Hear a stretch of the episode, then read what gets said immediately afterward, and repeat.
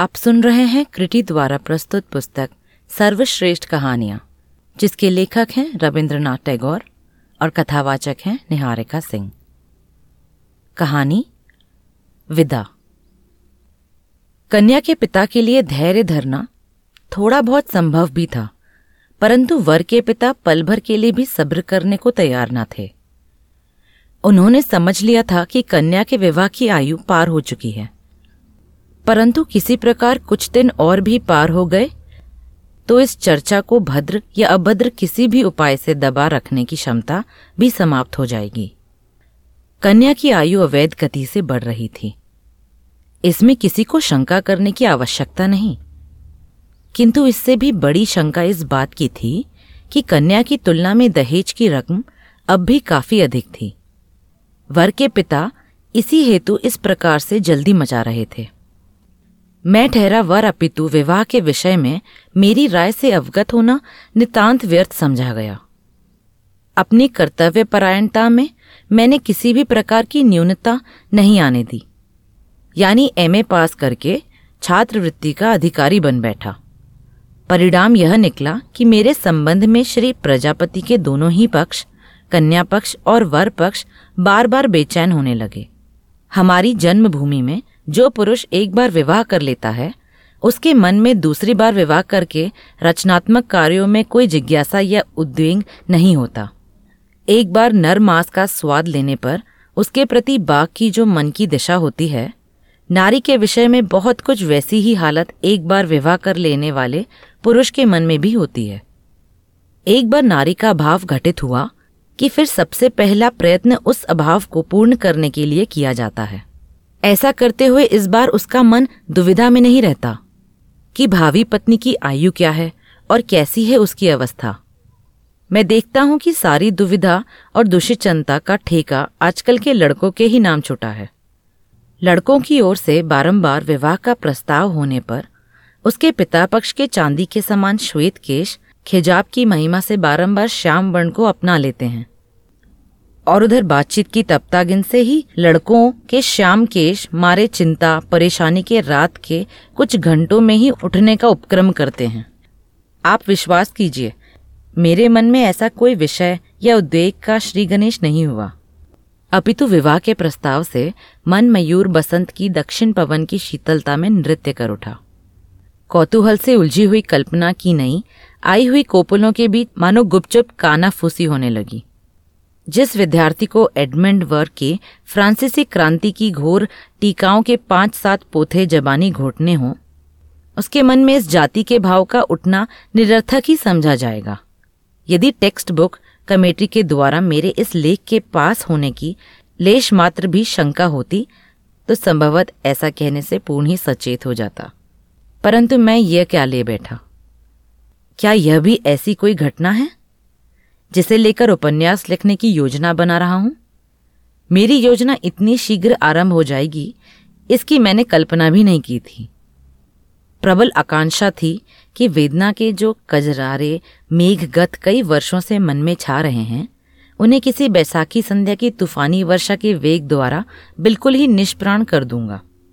पर ना तो बच्चों की पाठ्य पुस्तक ही लिखी गई, क्योंकि संस्कृत का व्याकरण मेरे मस्तिष्क से अछूता रह गया था, और न काव्य ही रचा जा सका, क्योंकि मातृभाषा मेरे जीवन युग में ऐसी फली फूली नहीं थी जिसके द्वारा मैं अपने हृदय के राज को बाहर प्रकट कर पाता। अतः देख रहा हूं कि मेरे अंतर का सन्यासी आज अपने अट्ठयास से अपना ही परिहास करने के लिए बैठा है। इसके अतिरिक्त वह करे भी तो क्या, उसके अश्रु शुष्क हो गए हैं। जेठ की कड़कड़ाती धूप, वस्तुतः जेठ का अश्रु शून्य क्रंदन ही तो है। जिसके साथ विवाह हुआ है उसका वास्तविक नाम नहीं बताऊंगा, क्योंकि आज ब्रह्मांड के पुरात्व वेदातु में उसके ऐतिहासिक नाम के विषय में विशेष विवाद होने की शंका नहीं है। जिस ताम्रपत्र पर उसका नाम अंकित है वह मेरा ही हृदय है। वह पट और पत्नी का नाम किसी युग में भी विलुप्त होगा, यह सोचना मेरी कल्पना से बाहर है। परंतु जिस सुनहरी दुनिया में वह अक्षय बना रहा, वहां इतिहास के विद्वानों का आना जाना नहीं होता है। इस पर भी मेरे इस लेख में उसका कुछ न कुछ नाम तो चाहिए ही। अच्छा तो समझ लीजिए शबनम उसका नाम था, क्योंकि शबनम में मुस्कान और रुदन दोनों घुल मिलकर एकाकार हो जाती है और भोर का संदेश प्रभाव बेला तक आते ही चुक जाता है। शबनम मुझसे केवल 2 ही वर्ष छोटी थी। मेरे पिता गौरी दान से विमुख हों सो यह बात नहीं थी। उसके पिताजी कट्टर समाज विद्रोही थे। देश में प्रचलित किसी भी धर्म के प्रति उनमें श्रद्धा न थी। उन्होंने खूब कसकर बांग्ला भाषा का अध्ययन किया था। मेरे पिता उग्र भाव से ही समाज के अनुयायी थे, जिसे अंगीकार करते हुए किंचित मात्र भी अड़चन हो ऐसी किसी भी वस्तु ही हमारे समाज की विशाल ड्योढ़ी या अंतः पूरा में या पिछली राह पर झलक देख पाना संभव न था। इसका भी कारण यही है कि उन्होंने भी कसकर बांग्ला भाषा का अध्ययन किया था। पितामह और पिताजी के विभिन्न रूप क्रांति के 2 विभिन्न मूर्तियां थीं, कोई भी सरल स्वभाव का नहीं। फिर भी बड़ी आयु वाली कन्या के साथ मेरा विवाह करना पिता ने इसलिए स्वीकार कर लिया कि उसकी इस बड़ी सी आयु की दोनों मुट्ठियों में दहेज की रकम ही बहुत बड़ी थी। शबनम मेरे शवसुर की एकमात्र कन्या थी। पिताजी को पूर्ण विश्वास था कि कन्या के पिता का सारा धन भावी दामाद के भविष्य के उदर को परिपूर्ण करने वाला है। मेरे शवसुर को किसी मत मतांतर का झमेला नहीं था। पश्चिम के किसी पहाड़ी रियासत के नरेश के यहाँ किसी उच्च पद पर थे। शबनम जब गोद में ही थी तभी उसकी माँ के प्यार का आंचल उस पर से उठ गया था। इस बात की ओर उसके पिता का ध्यान भी नहीं गया कि पुत्री प्रतिवर्ष 1-1 वर्ष करके बड़ी होती जा रही है। वहाँ उसके समाज का कोई ऐसा ठेकेदार नहीं था जो उसके नेत्रों में अंगुली डालकर इस सच्चाई को उसके हृदय में बिठा देता। शबनम ने यथा समय उम्र के 16 वर्ष पार किए, किंतु वे स्वाभाविक 16 वर्ष के थे, सामाजिक नहीं। किसी ने उसे यौवन के प्रति अचेत होने का परामर्श नहीं दिया और ना ही उसने स्वयं उस ओर देखा। मैंने 19वें वर्ष में कॉलेज के 3य वर्ष में पग रखा। ठीक तभी मेरा विवाह हो गया। समाज या समाज के ठेकेदार के मत से वह आयु विवाह के उपयुक्त है या नहीं, इस विषय में दोनों पक्ष लड़ भिड़ कर चाहे खून खराबा कर बैठें, किंतु मैं तो निवेदन के साथ यही कहना चाहता हूँ कि परीक्षा पास करने हेतु यह आयु जिस प्रकार ठीक है, विवाह करने के लिए भी उससे किसी प्रकार कम नहीं। विवाह का सूत्रपात एक चित्र के द्वारा हुआ था। उस दिन मैं पढ़ाई लिखाई में सिर गड़ाए बैठा था कि मेरे साथ परिहास का संबंध रखने वाली किसी आत्मीय ने मेरे सम्मुख टेबल पर शबनम का चित्र लाकर रख दिया और कुछ पल शांति के साथ बिताकर कहा, लो अब झूठ मूठ की पढ़ाई को बंद करके सचमुच की पढ़ाई करो, एकदम जी तोड़कर परिश्रम में लगाने वाली पढ़ाई। चित्र किसी अनाड़ी चित्रकार द्वारा खींचा गया था, कन्या के माँ नहीं थी, अतः उस दीर्घ श्याम केशों को बांध सवार कर जूड़े में जरी गूथकर कलकत्ते के प्रसिद्ध शाह या मलिक कंपनी की भद्दी तंग जैकेटें पहनाकर दूसरे पक्ष के नेत्रों के धूल झोंकने का बारंबार प्रयत्न नहीं किया गया था। केवल एक सरल भरा हुआ चेहरा था, मृगी सी 2 आँखें और सीधी सादी एक साड़ी। तब भी पता नहीं क्यों कोई अपूर्ण महिमा सौंदर्य उसे घेरे हुए था। किसी भी एक चौकोर चौकी पर वह बैठी हुई थी। पीछे आवरण के स्थान पर एक धारीधार शतरंजी झूल रही थी। पास में तनिक सी ऊंची तिपाई पर ही फूलदानी में फूलों के सुंदर गुलदस्ते दिख रहे थे। ईरानी कालीन पर साड़ी की तिरछी किनार के किंचित अनाबद्ध 2 कोमल खाली पैर चित्र की उस रूप सुधा को जैसे ही मेरे मन को जादू का स्पर्श मिला कि वह मेरे अंतर्मय में जाग उठी। वो दोनों कजरारी आंखें मेरे सारे चिंतन को चीरकर मुझ पर जाने कैसे अनोखे भाव से आकर स्थिर हो गईं और उस तिरछी किनार के निम्न भाग के दोनों अनावृत पगों ने मेरे अंतर पर्यांसन पर बरबस अपना घर बना लिया। पत्रे की तिथियां आई गई हो गईं। विवाह के 2-3 लग्न भी बीत गए, किंतु मेरे शवसुर को छुट्टी मिलने का नाम भी नहीं। इधर कुछ मास से मेरे देखते देखते एक अकाल मेरी इतनी बड़ी अविवाहित उम्र को फिजूल ही 19वें वर्ष की ओर ढकेलने का प्रयास कर रहा था। शवसुर और उसके अधिकारियों पर मुझे खींच होने लगी। विवाह का दिन ठीक अकाल की पूर्ण लग्न पर ही आकर पड़ा। उस दिन की शहनाई की हर तान आज मुझे स्मरण हो रही है। उस दिन के प्रति मुहूर्त को मैंने चेतना के साथ स्पर्श किया था। मेरी यह 19 वर्ष की आयु मेरे जीवन में सदैव रहे, मैं इसे कदापि नहीं भूल सकूंगा। विवाह मंडप में चहु और कोलाहल सा फैला हुआ था। उसी के बीच कन्या का कोमल हाथ मैंने अपने हाथों में पाया। मुझे स्पष्ट तरीके से याद है कि यही मेरे जीवन की एक परम आश्चर्यजनक घटना है।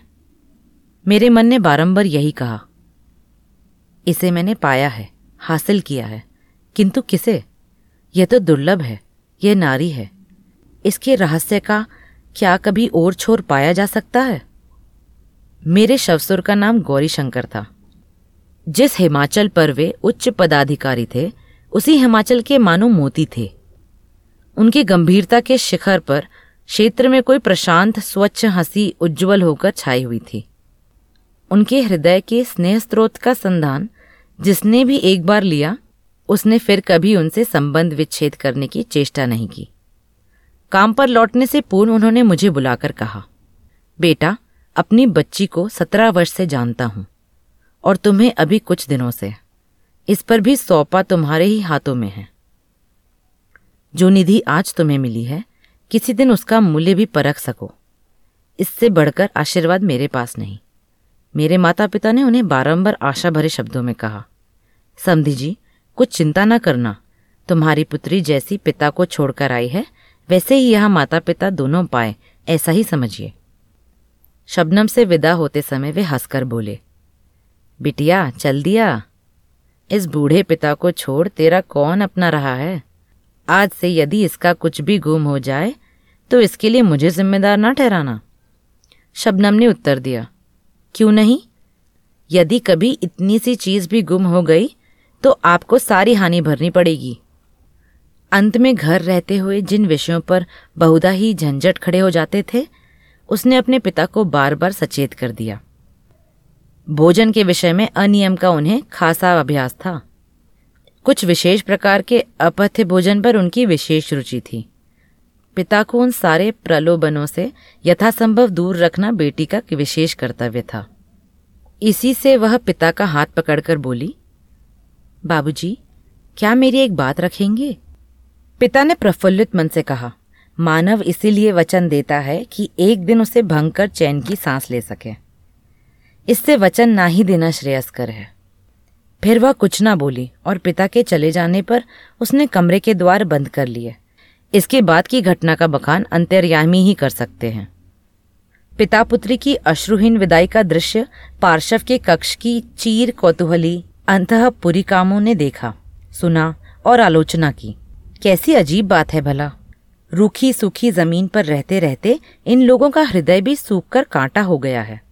माया ममता का चिन्ह लेश मात्र भी नहीं रहा। राम राम राम।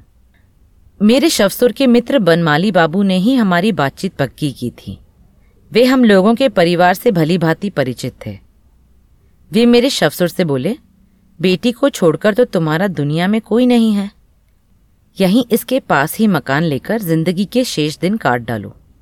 उत्तर मिला, जब दान दिया है तो निशेष करके ही दे डाला है। फिर लौट लौट कर निहारने से उसकी पीड़ा बढ़ेगी।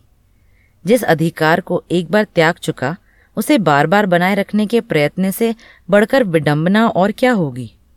अंत में मुझे एकांत में ले जाकर किसी अपराधी की तरह सकुचाते हुए बोले, बिटिया को पुस्तकें पढ़ने का बड़ा चाव है और लोगों को खिलाना पिलाना उसे बहुत अच्छा लगता है।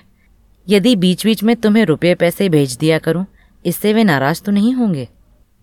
सुनकर मुझे तनिक आश्चर्य हुआ।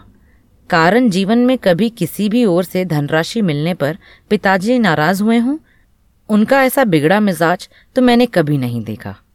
जो हो, मेरे शवसुर मानो मुझे घूस दे रहे हों। कुछ ऐसे ही भाव से मेरे हाथ में 100 रुपये का नोट थमाकर वे वहां से चटपट चल दिए। मैंने देखा, इस बार जेब से रुमाल निकालने की बारी आ ही गई। स्तंभ होकर मैं विचारों में खो गया। मैंने अनुभव किया कि ये लोग बिल्कुल ही अन्य जाति के मानव हैं। अपने सहपाठियों में कितनों ही को तो विवाह करते हुए देखा है। विवाह मंत्रों के उच्चारण के साथ ही साथ स्त्री को एक बारंगी कंठ के नियम भागों में उतार लेते हैं।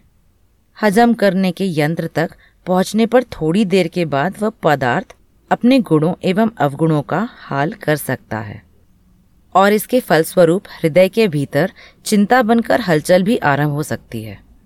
सो होती रहे, परंतु निगलने के रास्ते में इससे कोई रुकावट नहीं पड़ती। किंतु मैंने विवाह मंडप में ही समझ लिया था कि पाणी ग्रहण के मंत्र द्वारा जिसे प्राप्त किया जाता है उससे घर गृहस्थी तो भली भांति चल जाती है, परंतु उसके हृदय को पूर्ण रूपेण पाना 15 आना बाकी रह जाता है। मुझे संदेह है कि विश्व के अधिकांश पुरुष पत्नी को ठीक ठाक पाते हैं और उनको समझते हैं, किंतु उपलब्ध नहीं कर पाते और न कभी उन्हें इस बात का एहसास हो पाता है कि उन्होंने पाया कुछ भी नहीं। उनकी पत्नियां भी मृत्यु काल तक इस कटु सत्य से अवगत नहीं हो पाती। लेकिन मैंने ऐसा अनुभव किया कि वह मेरी साधना की निधि है। वह अचल संपत्ति नहीं, संपदा है, अगाध रत्न राशि है। शबनम नहीं, इस नाम से काम नहीं चलेगा। एक तो यह कि वह उसका वास्तविक नाम नहीं और ना यह उसका यथार्थ परिचय है। वह तो दिवाकर की तप्त रश्म है, शयकालीन उषा की विदा बेला के अश्रुओं का बिंदु नहीं। नाम को गोपनीय रखकर ही आखिर क्या होगा। उसका वास्तविक नाम था हेमंती। मैंने देखा 17 वर्ष की इस सुंदरी पर यौवन का पूरा आलोक बिखरा हुआ है, तब भी इस अवस्था की गोद में भी उसे चेतनता नहीं मिली थी। हेमाच्छादित शिखर पर भोर का उजाला जो झलक उठा है, किंतु हिम अभी तक गल नहीं पाया है। कैसी निष्कलंक शुभ है वह, कैसी पवित्र प्रतिमा, यह कि मैं ही जानता हूँ। मेरे मन में बारंबार यह शंका बनी रहती थी, इतनी पढ़ी शिक्षित लड़की का मन पता नहीं क्यों कर पा सकूंगा। किंतु कुछ ही दिवसों के उपरांत मैंने जान लिया कि उसके मन की राह और शिक्षा की राह आपस में कहीं कटी ही नहीं है। कब उसके सरल शुभ्र मन पर हल्की सी रंगीनी छा गई, नेत्र अलस तंत्रा में झूम उठे और देहमन मानो उत्सुक हो उठे। सो निश्चिंतता के साथ कह देना मेरे लिए कठिन ही नहीं अपितु असंभव है। यह तो हुई एक पक्ष की बात, लेकिन अब दूसरा पक्ष भी है। वह और उसके विषय में परिरूप से कहने का समय अब आ गया। मेरे शवसुर राज दरबार के उच्च पदाधिकारी थे, इसलिए उनकी कीमती धनराशि बैंक के खातों में है। इस संबंध में जनश्रुति ने बहुत तरह के अनुमान बिठाए थे। इनमें से किसी भी अनुमान की संख्या लाख के आंकड़ों के नीचे नहीं पड़ती थी। फलस्वरूप एक और पिता के प्रति सम्मान बढ़ता गया तो दूसरी ओर एकलौती बेटी की ओर स्नेह। हमारी गृहगृहस्थी का काम धंधा और तौर तरीका जानने के लिए हेम खूब उत्सुकता दिखला रही थी, किंतु माँ ने उसे अगाध स्नेह दिखाने के अभिप्राय से किसी काम में हाथ नहीं लगाने दिया। यहाँ तक कि मायके से हेम के साथ जो पहाड़िन मेहरी आई थी, उसे उन्होंने वास्तव में अपने कक्ष में नहीं घुसने दिया। फिर भी उसकी जाति पाति के बारे में किसी प्रकार का अपवाद नहीं किया। वे डरती थी कि विशेष छानबीन करने पर कहीं कोई अरुचिकर सत्य न सुनना पड़े। दिन इसी तरह कट जाते, लेकिन एक दिन पिताजी का मुंह घोर गंभीर दिखाई दिया। बात यह थी कि मेरे शवसुर ने मेरे विवाह में 15,000 रुपये नकद और 5,000 के आभूषण दिए थे। इधर पिताजी को किसी कृपा पात्र दलाल से पता चला कि यह धनराशि कर्ज लेकर जुटाई गई थी, जिसका ब्याज भी कुछ मामूली न था और लाख रुपये की अफवाह तो बिल्कुल उड़ाई हुई थी। वास्तव में मेरे विवाह के पूर्ण शवसुर की संपत्ति के परिणाम के विषय में पिताजी ने कभी उनकी कोई आलोचना नहीं की थी। तब भी न जाने किसी तर्क पद्धति से आज उन्होंने यह बिल्कुल पक्का निश्चय कर लिया था कि उनके समधी ने जानबूझकर यह धोखा उनके साथ किया है। इसके अलावा पिताजी की यह धारणा थी कि मेरे शवसुर राजा के मुख्यमंत्री या उसी समान के किसी उच्च पद के अधिकारी हैं। पीछे पता चला कि वे वहाँ के शिक्षा विभाग के अध्यक्ष हैं। पिताजी ने टीका की, अर्थात विद्यालय के मुख्याध्यापक विश्व में जितने भी भद्र पद हैं उनमें सबसे ऊंचा है। पिताजी ने बड़ी बड़ी आशाएं कर रखी थी कि आज नहीं तो कल शवसुर के अवकाश प्राप्त करने पर राज्य मंत्री के पद पर वे स्वयं ही प्रतिष्ठित होंगे। इन्हीं दिनों के कार्तिक मास में रामलीला के उपलक्ष्य में हमारा जन्मभूमि के सारा परिवार कलकत्ता वाली हवेली में आ जुटा है।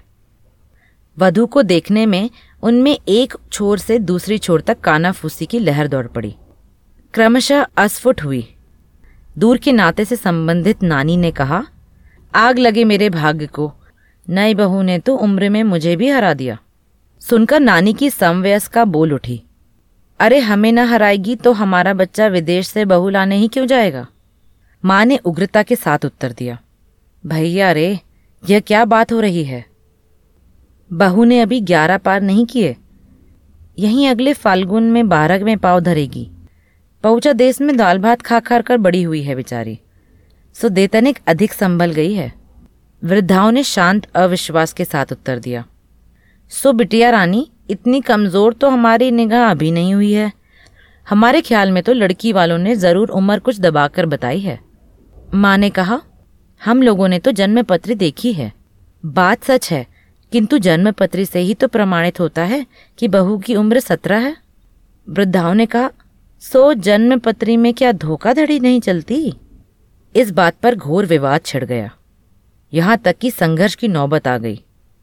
उस क्षण वहाँ हेम आ पहुँची।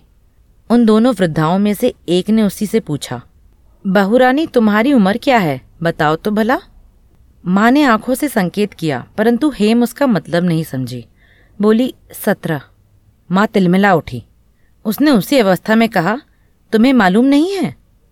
हेम विरोध का प्रदर्शन करते हुए बोली, मुझे ठीक मालूम है, मेरी उम्र 17 है। वृद्धाओं ने गुपचुप एक दूसरे के हाथ दबाए। बहू की मूर्खता पर खींचकर माँ बोली, तुम्हें तो सब मालूम है, लेकिन तुम्हारे पिताजी ने हमें खुद कहा कि तुम्हारी उम्र 11 है। सुनकर हेम चौंक उठी, बोली, बाबूजी ने कभी नहीं। माँ ने कहा, तुमने तो चकित कर दिया है, समधी जी स्वयं मेरे सामने कह गए थे और बिटिया कहती है कभी नहीं। यह कहकर माँ ने आँख से फिर संकेत किया। अब की बार हेम संकेत समझ गई, लेकिन उसने कंठ को और भी मजबूत करके कहा, बाबूजी ऐसी बात कभी नहीं कह सकते। माँ ने स्वर को धीमा करके कहा, तू क्या मुझे झूठा ठहराना चाहती है। हेम ने फिर वही दोहराया, बाबूजी कभी झूठ नहीं बोलते। इसके बाद माँ जितना भी अपवाद फैलाने लगी, उतनी ही कालिमा फैलकर सबको एकाकर लीपने पोतने लगी। इतना ही नहीं, माँ ने नाराज होकर पिताजी के सम्मुख अपनी बहू की मूर्खता और जिद्दीपन की शिकायत रखी। पिताजी ने उसी क्षण हेम को बुलाकर धमकाते हुए कहा, इतनी बड़ी अविवाहित कन्या की अवस्था 17 वर्ष की थी। वह कन्या के लिए कोई बड़प्पन की बात है जो इसका ढिंढोरा पीटती फिरोगी। हमारे घर में यह सब नहीं चलेगा, कह देता हूँ। हाय रे भाग्य, बहू रानी के प्रति पिता का यह मधु मिश्रित पंचम स्वर इस प्रकार उस्ताद बाचका के घोर शरद तक कैसे उतर आया। हेम ने व्यवस्थित होकर पूछा, यदि कोई उम्र जानना चाहे तो क्या उत्तर दूं? पिताजी बोले, झूठ बोलने की आवश्यकता नहीं, कह दिया करो मुझे नहीं पता, मेरी सास माँ जानती है। इसके बाद झूठ किस तरह बताया जाता है, इसका सारा उपदेश सुनने के बाद हेम कुछ इस तरह चुप हो गई कि पिताजी को यह समझाना बाकी न रहा कि उसका सारा सदुपदेश बिल्कुल चिकने घड़े पर पानी की तरह पड़ा। हेम की दुर्गति पर दुख क्या प्रकट करूं? उसके समक्ष तो मेरा मस्तिष्क ही नत हो गया। मैंने देखा शारदीय प्रभात के आकाश की तरह उसके नेत्रों की वह सरल उदार दृष्टि मानो किसी संशय की छाया से म्लान हो उठी। भीत मृगी की तरह मानो उसने मेरे मुख की ओर देखा और सोचा, मैं कदाचित इन्हें नहीं पहचानता। उस दिन मैं एक सुंदर जिल्द वाली अंग्रेजी कविताओं की एक पुस्तक क्रय करके उसके लिए ले आया था। उसने पुस्तक को अपने सुंदर हाथों से थामा, फिर धीमे से गोद में रखकर एक बार भी खोलकर नहीं देखा। मैंने उसके दाएं हाथ को अपने हाथों में लेकर कहा, हेम मुझ पर नाराज ना होना, मैं तो तुम्हारे सत्य के बंधन में बंधा हुआ हूँ। सुनकर वह कुछ ना बोली, केवल तनिक मुस्कुरा दी। सृष्टिकर्ता ने ऐसी ही मुस्कुरान जिसे दी है, उसे और भी कुछ कहने की आवश्यकता ही कहाँ। इधर पिताजी की आर्थिक तरक्की के कुछ दिनों बाद से सृष्टिकर्ता के उस अनुग्रह को चिरस्थायी कर रखने के स्वार्थ से हमारे यहाँ नए उत्साह से पूजा पाठ चल रहा था। आज तक कभी भी पूजा अर्चना में बहू की कभी भी बुलाहट नहीं हुई। अचानक नई वधू को पूजा का थाल सजाने का आदेश मिला। वह बोली, माँ मुझे समझा दो कैसे क्या करना होगा। प्रश्न कुछ ऐसा ना था जिसे सुनकर किसी के सिर पर आसमान टूट पड़ता। यह तो सब लोग भली भांति जानते हैं कि मातृहीन हिम प्रवास में ही इतनी बड़ी हुई है। तब भी इस उद्देश्य का आशय तो केवल हिम को लज्जित करना ही था। सो सभी ने अपने गाल पर हथेली रखकर कहा, हाय भैया, यह भला कैसी बात है, आखिर किस नास्तिक के घर की बेटी है। बहू घर की लक्ष्मी अब इस गृहस्थी से विदा होने ही वाली है, देरी मत समझना। और इसी प्रसंग में हेम के पिता को लक्ष्य करके न जाने कितनी अकथनीय बातें की गईं। कटु आलोचना की हवा जब से चलनी आरंभ हुई थी तब से हेम आज तक बराबर चुप रहकर सब सहन करती आ रही थी। कभी पल भर के लिए भी उसने किसी के सामने अश्रु न बहाए, परंतु आज तो उसकी बड़ी बड़ी आंखों को पल्लवित करती हुई अश्रुओं की झड़ी लग गई। वह खड़ी होकर बोल उठी, आपको मालूम है वहाँ मेरे पिताजी को सब लोग ऋषि कहते हैं, ऋषि मानते हैं। सुनकर उपस्थित लोगों ने पेट भरकर दिल से गुबार निकाले। इस घटना के उपरांत जब कभी उसके पिता का उल्लेख करना होता तो सब लोग यही कहते, तुम्हारे ऋषि बाबूजी। इस बहू का सबसे मर्म का स्थान कौन सा है, इसे हमारे यहाँ सबने अच्छी प्रकार समझ लिया था। वास्तव में मेरे शवसुर ब्राह्मण थे और न ईसाई, और बहुत करके नास्तिक भी नहीं। पूजा अर्चना की बात कभी उनके ध्यान में ही नहीं। बेटी को उन्होंने शिक्षित बनाने का प्रयत्न अवश्य किया, कितने ही उपदेश भी दिए थे, हिंदू सृष्टिकर्ता के संबंध में कोई उद्देश्य नहीं दिया। इसी बारे में पूछने पर उन्होंने इतना ही कहा, जिस विषय को मैं स्वयं नहीं जानता उसे सिखलाना केवल कपट ही होगा। ससुराल में हेम की एक सचमुच की भक्तिन थी, मेरी छोटी भगिनी नारायणी। वह अपनी भाभी को बहुत स्नेह करती थी, इसके लिए उस बेचारी को काफ़ी प्रताड़ना सहनी पड़ती थी। घर में हेम के आसपास की कहानी मुझे उसी से सुनने को मिलती थी, हेम के मुंह से कभी किसी दिन भी सुनने को नहीं मिला। लज्जा का आवरण उसके अपने लिए नहीं था, अपितु मेरे लिए ही था। बाबूजी के पास से वह जो पाती वह मुझे पढ़ने के लिए दे देती। यह पत्र छोटे होने पर भी रस से भरपूर होते थे। वह स्वयं भी उनको जब पत्र लिखती तो मुझे अवश्य दिखा देती। बाबूजी के साथ उसका जो नाता था उसमें अपने साथ मुझे भी बराबर का भागी बनाए बिना उसका दाम्पत्य पूर्ण नहीं हो पाता। उसके इन पन्नों में ससुराल के संबंध में किसी प्रकार की शिकायत या आभास मात्र भी नहीं। यदि होता, भावी आशंका की संभावना थी। कारण नारायण से मैंने सुन लिया था कि जांच के लिए बीच में उसके पत्र गोपनीय रीति से खोल लिए जाते हैं। इन पत्रों में उनका कोई भी दोष सिद्ध न होने से ऊपर वालों का मन शांत हो सो बात नहीं, बल्कि आशा टूटने का दुख ही संभवतः उन्हें ज्यादा टीसा करता था। इसीलिए उन्होंने चिढ़कर कहना शुरू कर दिया कि आखिर इतनी जल्दी जल्दी पत्र डालने की ही भला कौन सी जरूरत है, मानो बाबा ही सब कुछ हैं, हम लोग क्या कोई नहीं। और इसी प्रकार की अनेक अरुचिकर बातों का ताता शुरू हो गया। मैंने क्षुब्ध होकर हेम से कहा, तुम बाबूजी को पत्र लिखती हो, वह किसी को और ना देकर मुझे ही दे दिया करो, कॉलेज जाते समय राह में छोड़ दिया करूँगा। चकित होकर हेम ने कहा, क्यों? मैंने संकोचवश कोई उत्तर नहीं दिया, किंतु हवेली में सबने कहना आरंभ कर दिया कि अब लड़के के सिर चढ़ना शुरू हुआ है, बीए की उपाधि अब ताक पर धरी रहेगी। आखिर उस बेचारे का भला दोष ही क्या है? सो तो है ही, दोष किसी का तो है, वह बेचारी हेम का। उसकी उम्र 17 वर्ष की है, वह उसका पहला दोष है। सृष्टिकर्ता का विधान ही ऐसा है। यह भी हेम का तीसरा दोष है। इसीलिए मेरे हृदय के अणु अणु में समस्त आकाश इस तरह की बांसुरी की तान साधे हुए हैं, बीए की उपाधि को निर्विकार भाव से मैं चूल्हे में फूंक सकता हूँ, किंतु हेम के कल्याण के लिए मैंने प्रण किया है कि मैं अवश्य उत्तीर्ण होऊंगा और अच्छे अंकों से। 2 कारण से मुझे अपने प्रण को पूरा कर पाने का भरोसा था। एक तो हेम के अगाध स्नेह में ऐसा आकाशव्यापी विस्तार था कि वह मन को संकीर्ण आसक्ति में फंसाकर नहीं रहती। उस स्नेह के आसपास कोई खूबी स्वास्थ्यवर्धक वायु बहा करती थी। दूसरे परीक्षा की पुस्तकें कुछ ऐसी थीं जिन्हें हेम के साथ साथ पढ़ना असंभव न था, सो मैं कमर कसकर परीक्षा पास करने के उद्योग में जुट गया। एक दिन रविवार की दोपहरी में बाहर के कमरे में बैठा हुआ मैं मार्टिन के आचार शास्त्र वाली पुस्तक की खास खास पंक्तियों के मध्य के पत्ते को चीरते हुए लाल पेंसिल का हर चलाए जा रहा था कि अचानक सामने की ओर दृष्टि जा पहुंची। कमरे के सामने आंगन के उत्तर की ओर अंतःपुर हो जाने के लिए एक जीना था। इसी बंद जीने के बाहर की तरफ सीकचेदार खिड़कियां थीं। मैंने देखा कि हेम उन्हीं में किसी एक खिड़की के पास पश्चिम की ओर निहारती हुई चुपचाप बैठी है। उस ओर मल्लिक की बगिया है जिसमें कचनार का पेड़ गुलाबी पुष्पों के भार को संभाले खड़ा हुआ है। इस भाषाहीन गहरी वेदना के रूप को आज तक इससे सुस्पष्ट भाव से मैंने नहीं देखा था, खास कुछ भी नहीं।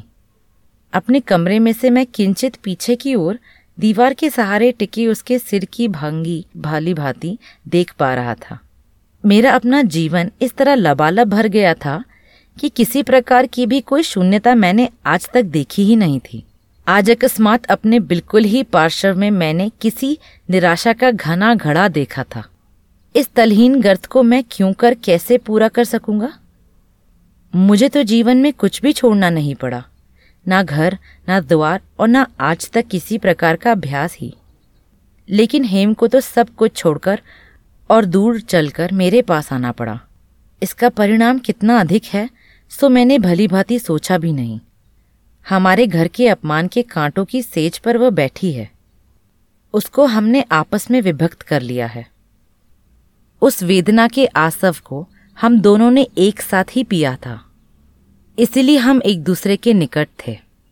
परंतु हिमाचल में पली हुई यह गिरी नंदिनी 17 वर्ष की लंबी अवधि तक अपने ब्रह्म और अंतः जीवन में कैसे विषैली युक्ति के माध्यम पड़ी है और अंतः जीवन में कैसे विषैली युक्ति के मध्य पली थी, कैसे कठोर सत्य और उदार आलोक में उसकी छवि एवं प्रकृति इस प्रकार स्वच्छ और सबल हो चुकी है, उस सारे वैभव से आज हेम का नाता किस प्रकार निष्ठुरता के साथ तोड़ दिया गया है, इस बात का आज से पूर्ण मैंने कभी अनुभव ही नहीं किया था।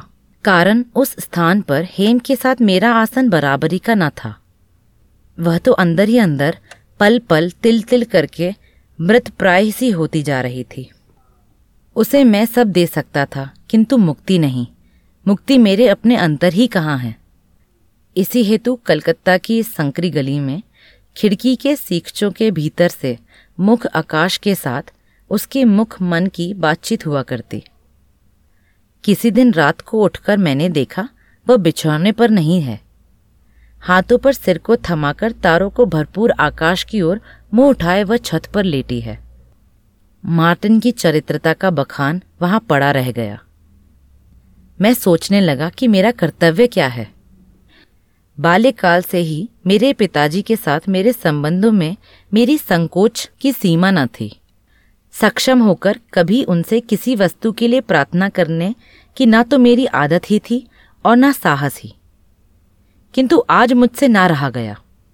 लाज और संकोच को ताक पर धरकर मैं उनसे कह ही बैठा। उसकी तबीयत आजकल कुछ अच्छी नहीं है, सो एक बार बाबूजी के यहाँ भेज देना ही अच्छा होगा। सुनकर पिताजी चकित रह गए।